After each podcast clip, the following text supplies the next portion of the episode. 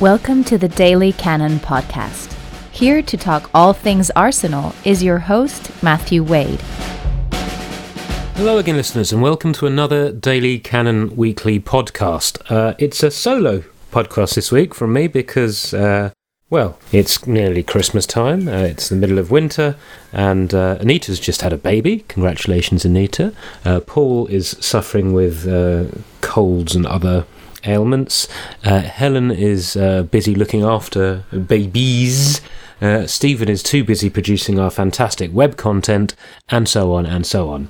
So you've just got me for this week, so we won't be going quite as long, but hopefully I will say some things that you might find interesting along the way.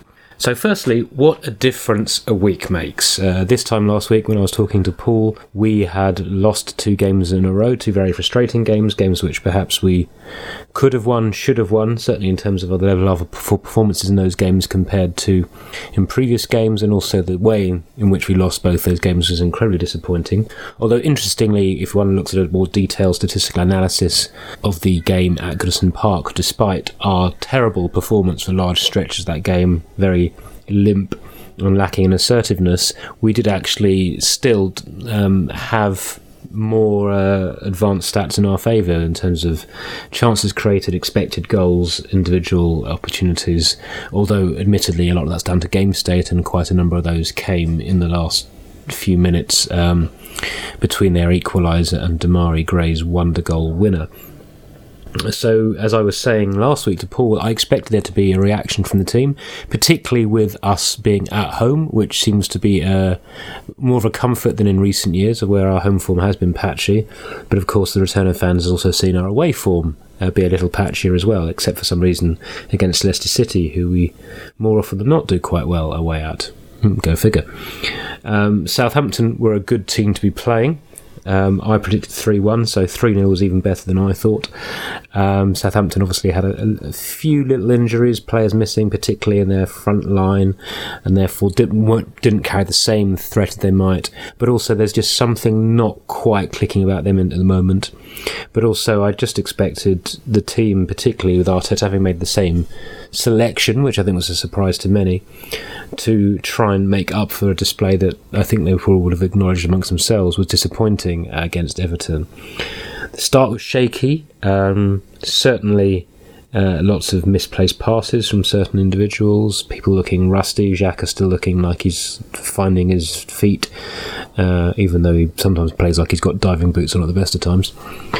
Um, and Odegaard was very sloppy initially in that game, but key thing was our intentions were still very positive. We didn't carry over the intention of the second half against well, the last 25 minutes against Man United and the and the almost majority of the Everton match. We had a much more progressive mindset, a much more aggressive and assertive mindset. And even though there was problems with our pass completion and our technicality in uh, in the opening quarter of the game against Southampton, we were trying to play forward. We weren't just picking the easy, safe uh, Xhaka to Elneny combo type passes that we've all seen too much in recent years. And of course, that did come to fruition wonderfully with the opening goal, where an ability to take the ball under pressure, be ambitious in our passing, a bit close at times, but again, Ramsdale distribution important, uh, great composure, and the value of Tomiyasu being able to control the ball and, and then in some cases pass with either foot. Um, and we got out around Southampton's press. They are a very high pressing team, although perhaps that doesn't it's not too bad for us because they don't have as much quality as certain other high pressing teams.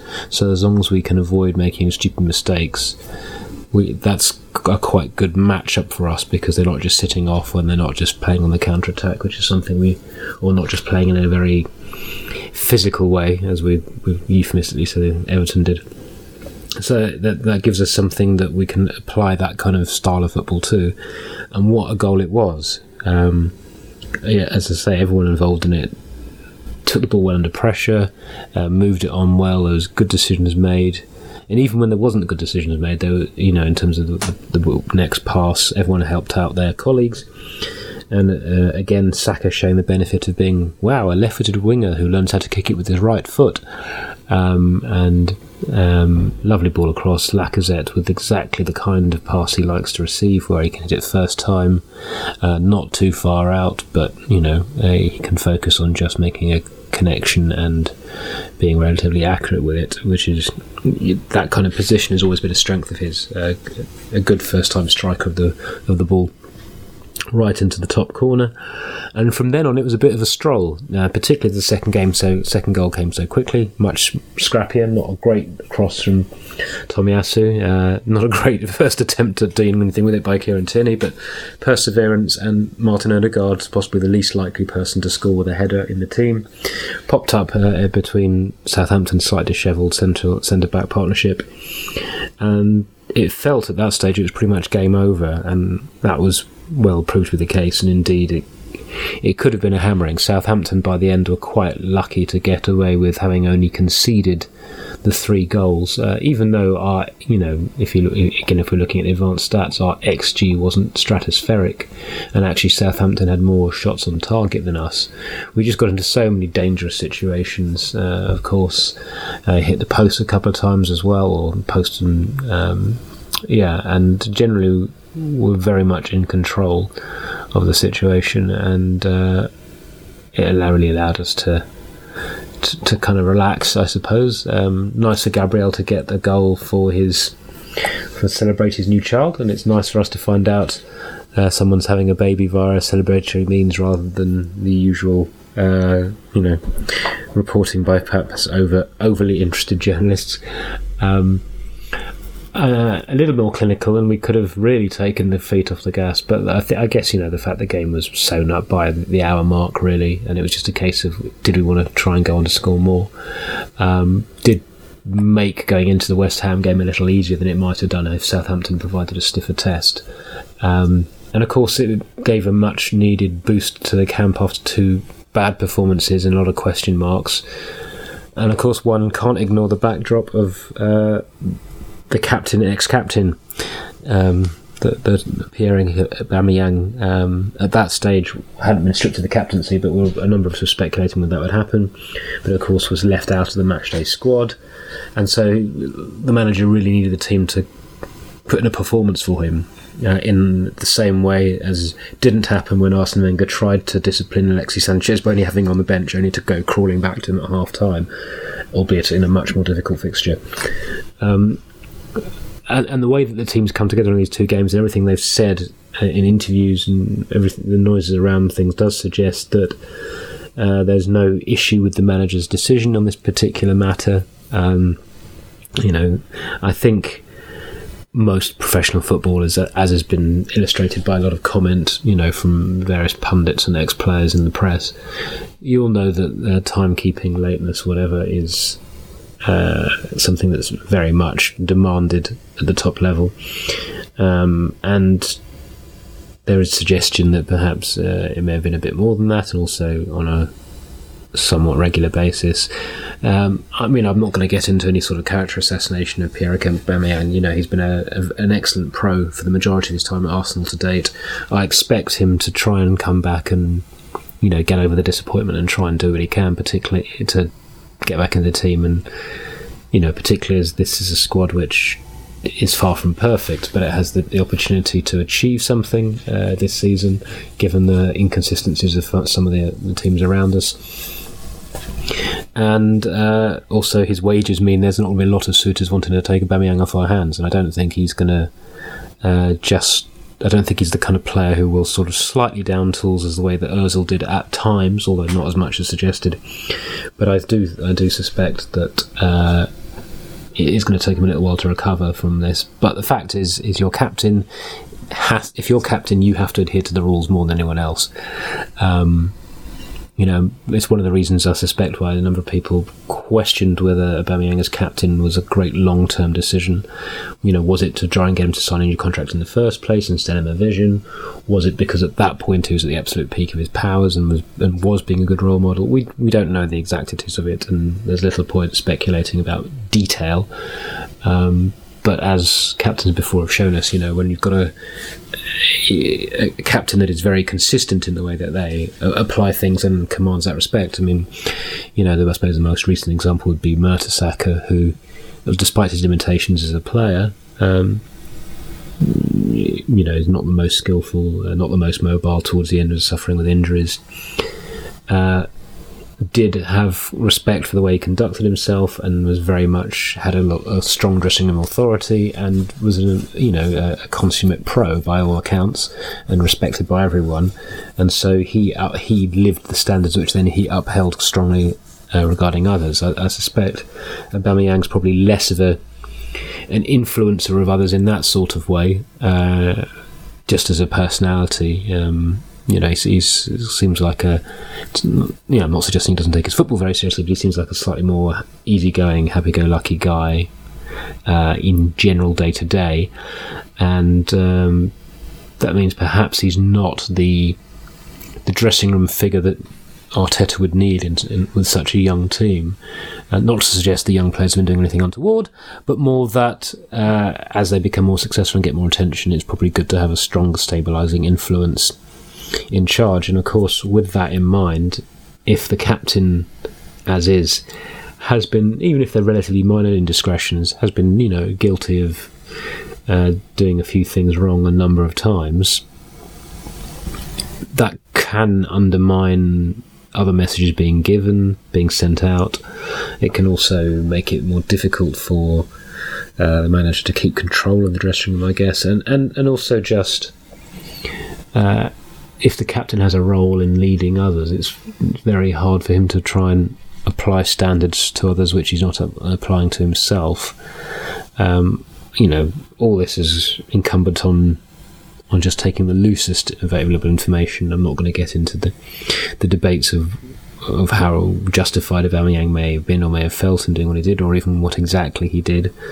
Um, I think we can all empathise with the initial reasons why he was away, but we don't know the detail, uh, and we don't know if it's something where the club has taken a slightly stronger line than it would because Arteta's being quite draconian, or there's a worry about bad habits infecting others, or if it's something that Aubameyang has actually been quite badly behaved in a you know in not in a when it comes to such practicalities a few times. Um, in any event, it's something that really had the potential to blow up in the manager's face and really badly affect the squad. But as it happens, uh, the team's won two games in a week and has uh, elbowed its way into the top four, albeit with more games played than others that have the opportunity to pass us.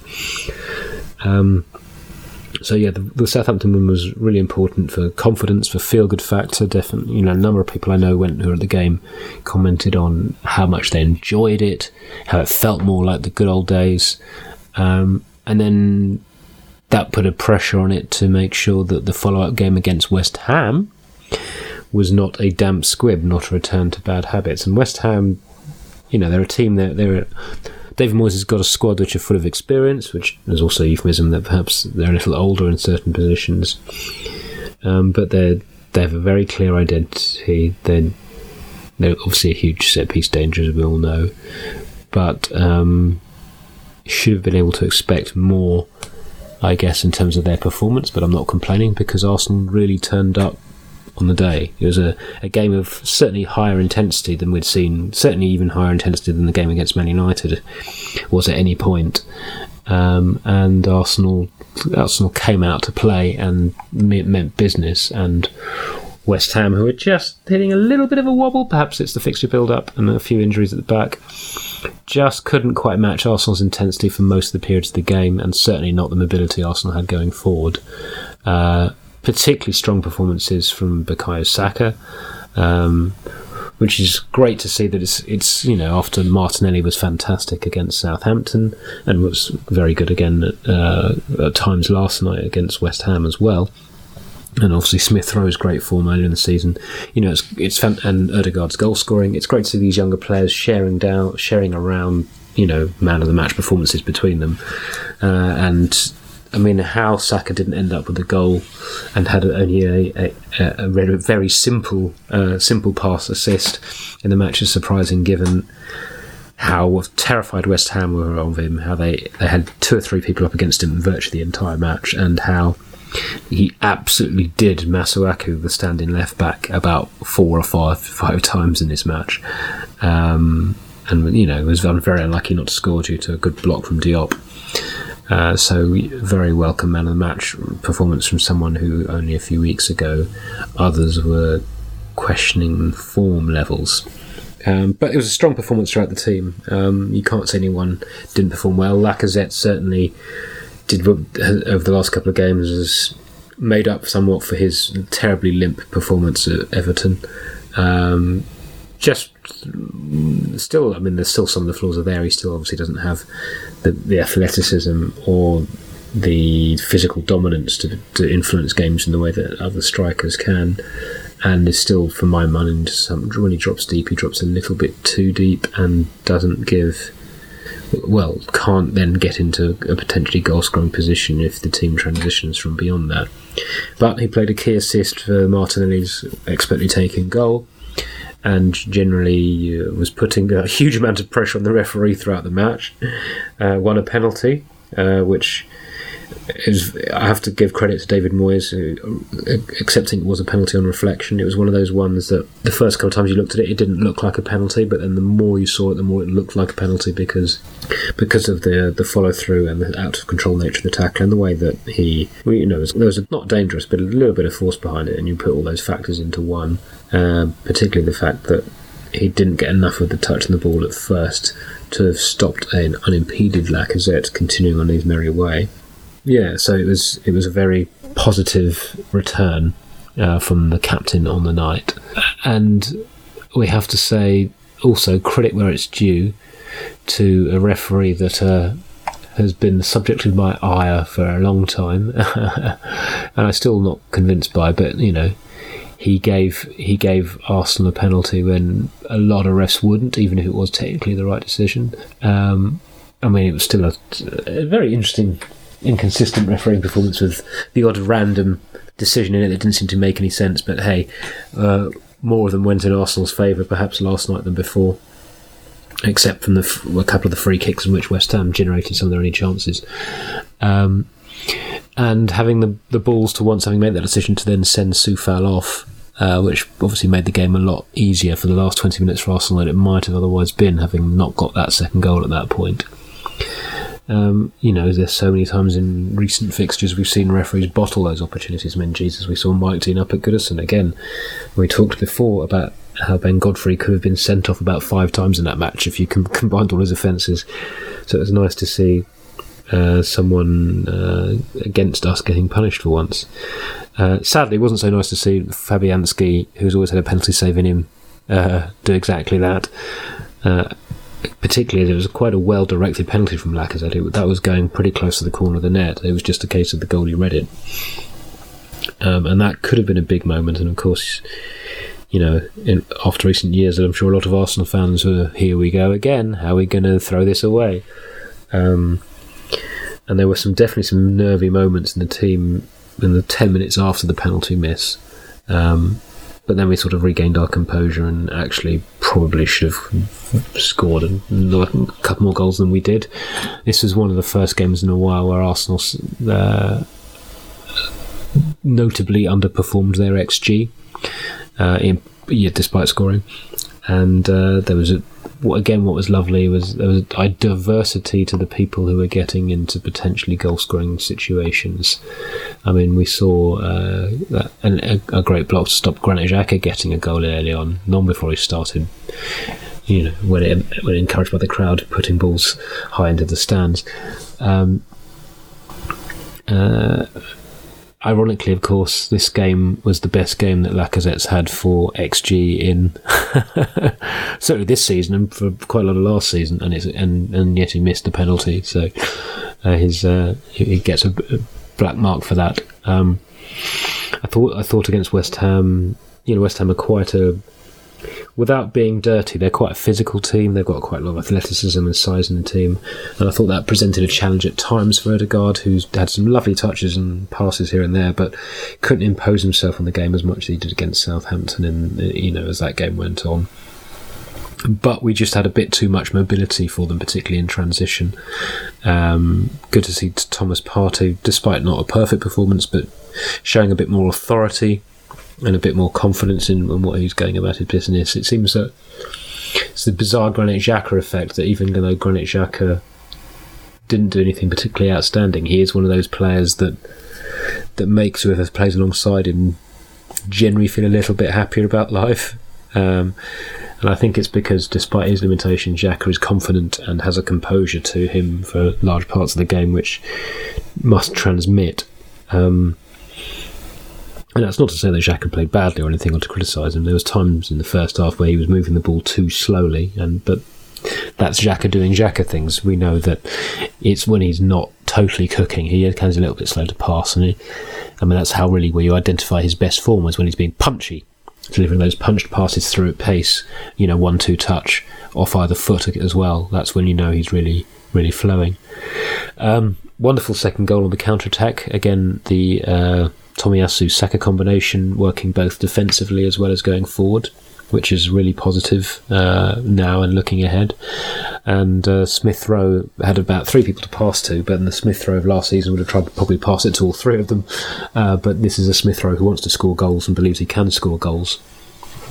And with a lovely shot with his wrong foot, um, or weaker foot, shall we say more accurately, into the bottom corner of the goal uh, against the direction of travel. So, you know, goalkeeper had no chance. Um, and uh, yeah, I mean, he's now our joint top goal scorer in the Premier League this season, alongside the ex captain. It feels funny saying that. Um, and he's, yeah, that's. He started 13 games, he scored six goals. That's pretty good for a player of his position positions under any circumstances, particularly with a player that is still just 21. Um, and again, apart from the few minutes after we missed the penalty, what I was really impressed by was the control we had against West Ham. It felt like a game of, although intensity and a bit of nerves, we didn't really feel under danger uh, for the vast majority of the game. We restricted West Ham to almost nothing as an attacking force. I think they had one shot in target all match. Um, uh, even, you know, the, even though the possession stats were quite similar, we they, we well, we had more possession than them, obviously, but they didn't hurt us in any way. And I think that, well, again, going into the advanced stats, the XG against us this season was almost as low as any team's had, with a, with 0.3 of a goal, uh, when we really should have scored three or four. Uh, looking at the XG. Um, so it's quite apart from the chances. So it's uh, a, a, real uptick of form for us, and also shows a shows that West Ham are perhaps returning to earth a little bit with the fixtures building up. Um, and again, a second week and a bounce brings back the good feeling, particularly in an important game, important for the league. Uh, at home, so you're connecting with some of the fans again, uh, or rather than just the smaller group of away fans who tend to be the most uh, rapidly loyal, shall we say. Um, but also very important for the manager having made the decision to keep Aubameyang out of the picture for another game. Um, it's hard to read what Arteta says because he often sounds harsher than he, his actions then signify. He seems to exile people for a bit and then bring them back if they do the right things.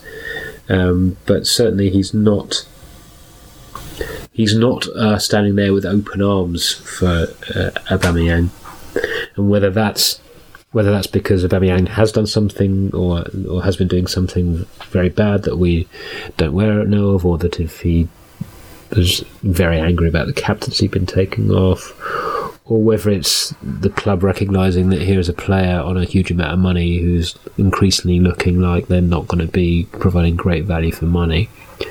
Uh, is there a little bit of the club thinking, okay, well, let's just see if, you know, if he if he's not playing, where is he at?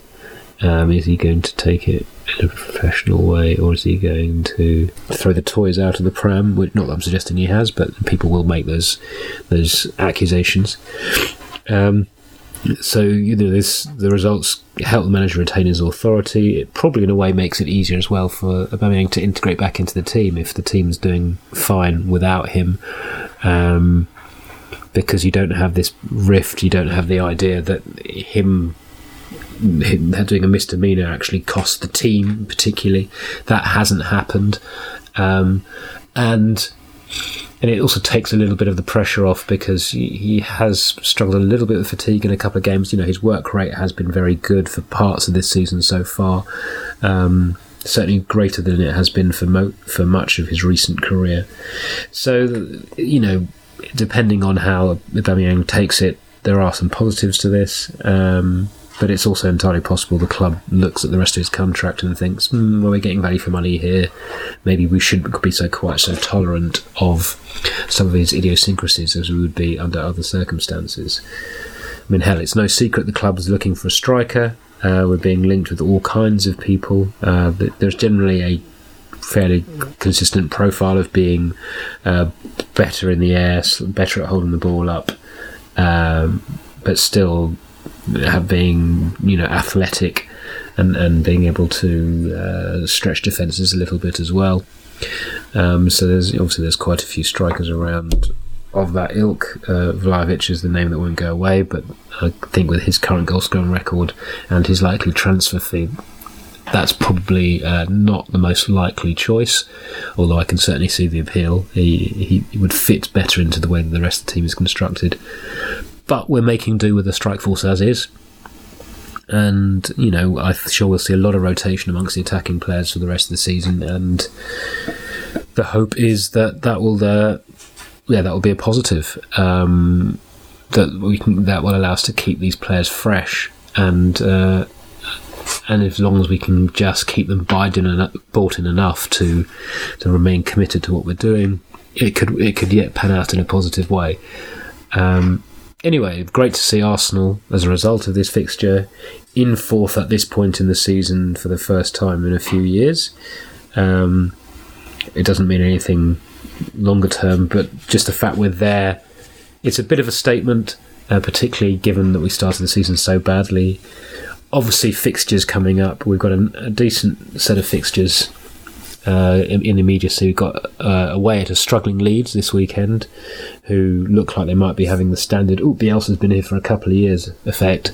Um, got obviously the League Cup game at home against Sunderland, where you'd imagine that a lot of the people that have not been seen in some time suddenly become seen. Uh, away at Norwich, who are a little better under Dean Smith, um, but still is a team we should be uh, looking to come away with that fixture from three points. Then hot on the heels of that, we've got a home at Wolves, which will be challenging, but our home record against them is pretty decent. Um, it's I haven't seen quite enough of them under the new manager to see how they will set up for the game, particularly if Hwang, their partner for Jimenez, has done his hamstring, as there's some suggestion he might have done. Jimenez has got a minor knock as well. If if I, if either or both of those guys are missing, that changes the prospect of the game quite a lot, I think. But that's a, a home game which we should expect to win. And then it's New Year's Day when we've got Man City at home, and that's a real real test. Uh, I think even though we're on an uptick, I think most Arsenal fans would be happy if we even get a point out of that game. Just the way that Man City are able to set up the depth of squad they have and the way that uh, the head coach uses that um, squad to to present a, a, range of challenges, uh, which I don't think we're quite ready for the containment of, particularly as Pep seems to seems to know how to read what Arteta is going to do. Um, but you know, obviously, if we win the next three league games, we come into that one feeling happier about things and takes the pressure off a bit uh, which which is important. Following league game after that is away at Spurs, so January starts ch- being to be challenging, uh, and then you know we're not long into February, uh, where we've got. Uh, we've got some tricky fixtures. I don't know quite when the Chelsea fixture is going to be rearranged to, that due to their Champions League commitments, but we'll have them at some stage around there. And then we'll have Liverpool at home as well. Uh, but ultimately, we have to take great great comfort from the fact that we're in fourth place, having played. Uh, some of our most difficult games of the season already. You know, we've we've we've played away at Man United. Okay, it didn't go well. We lost away at Liverpool. We lost away at at Man City. Yeah, we lost at home to Chelsea. Um, So those have gone badly, but it just shows how well the other fixtures against the teams towards the lower half of the table or in mid-table have gone.